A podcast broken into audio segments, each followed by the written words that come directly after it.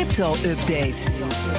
Want het is woensdag en dus is Herbert Blankenstein bij ons. Presentator van P N R's CryptoCast, onze podcast over bitcoin en andere digitale coins. Herbert, goedemorgen. Habas. Er is een cruiseschip. Ja, wie wil nog op een cruise? Het wordt omgetoverd tot een crypto-bedrijvencentrum voor de kust van Panama. Hoe moet ik me dat voorstellen? Ja, het cruiseschip in kwestie heet, uh, heette tot voor kort Pacific Dawn. En het lag moeilijk in de markt, inderdaad, door corona. En het is nou opgekocht door een bitcoin-miljonair en omgedoopt tot de Satoshi. Naar uh, Satoshi Nakamoto, zoals je weet, de legendarische bedenker van bitcoin. Ja. Dus straks kun jij ook een bod uh, doen op een cabine aan boord. Naar verwachting gaan die vijfentwintig tot vijftig mil in dollars opbrengen per stuk. En dat kun je doen als particulier, maar het wordt vooral in de markt gezet als bedrijfsverzamelgebouw voor cryptobedrijven. Hm. Blijkt uit de naam van het schip. Maar ook uit het feit dat alle diensten aan boord straks met bitcoin afgerekend zullen kunnen worden. En dat blijkt ook uit wie de eigenaar is. Uh, zoals ik al zei, het is een bitcoin-ondernemer. Uh, hij heet Chad Elwartowski. Chad Elwartowski. Het klinkt een beetje als een figuur uit een, uit een tekenfilm van Pixar. Maar wat de, weten wij van... James Bond film. Of James Bond, ja. Wat weten we van Chad Elwartowski? Ja. Nou, in ieder geval dat hij rijk is geworden met bitcoin. Hij is excentriek. Het is zo iemand die het niet heeft op overheden. Hij is lid van een club die leefgebieden wil stichten in de internationale wateren. Nou, daar is hij nu dus mee bezig, waar geen enkele overheid de baas is. Hij had zich vorig jaar, uh, grappig verhaal, gevestigd samen met zijn Thaise vriendin in een drijvend hutje, veertien mijl uit de kust van Phuket, het uh, Thaise eiland. Ja, ook een soort cruiseschip. Uh, ik heb de foto's gezien. Dat was een doos van drie bij drie meter op volle zee. Ongelooflijk uh, gezicht. Ja. De autoriteit van Thailand, die hebben hem daar toen opgevist, omdat ze eigenlijk toch wel vonden dat hij ronddreef in hun territoriale wateren. Um, het bedrijf van meneer Elwartowski heet Ocean Building. En op de site ocean punt building kun je een uh, bod doen straks op een hut op de Satoshi. Dat kan tussen vijf en achtentwintig november. Hm. Dan komt er een speelfilm over een van de grootste cryptofraudes aller tijden, Herbert. Hallo. Ja, de titel ja. wordt Fake en de hoofdrol gaat naar Kate Winslet.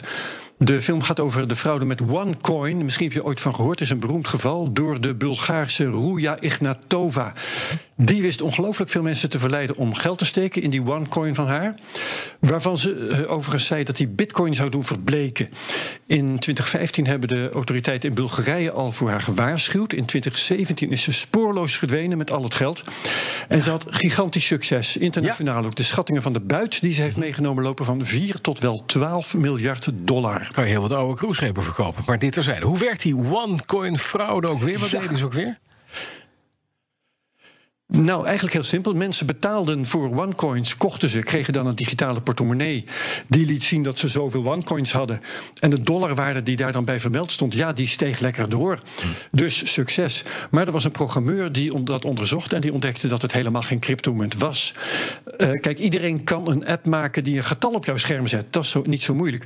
En, maar er was geen blockchain, laat staan een openbare blockchain. Er was geen vrije markt met een koers die dan door vraag en aanbod wordt bepaald.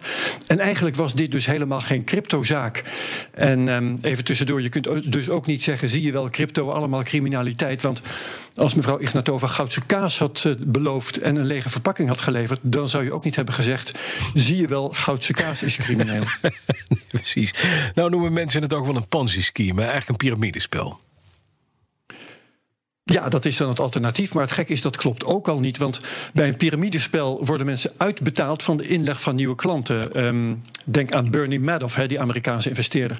Maar dat is hier ook hoegenaamd niet gebeurd. Mensen werden gewoon niet uitbetaald. Het was gewoon oplichting. Ruya Ignatova vroeg mensen geld te sturen met een onzinverhaal. Mensen deden dat en kregen het nooit terug. Gebeurt heel vaak, maar niet zo heel vaak op deze schaal.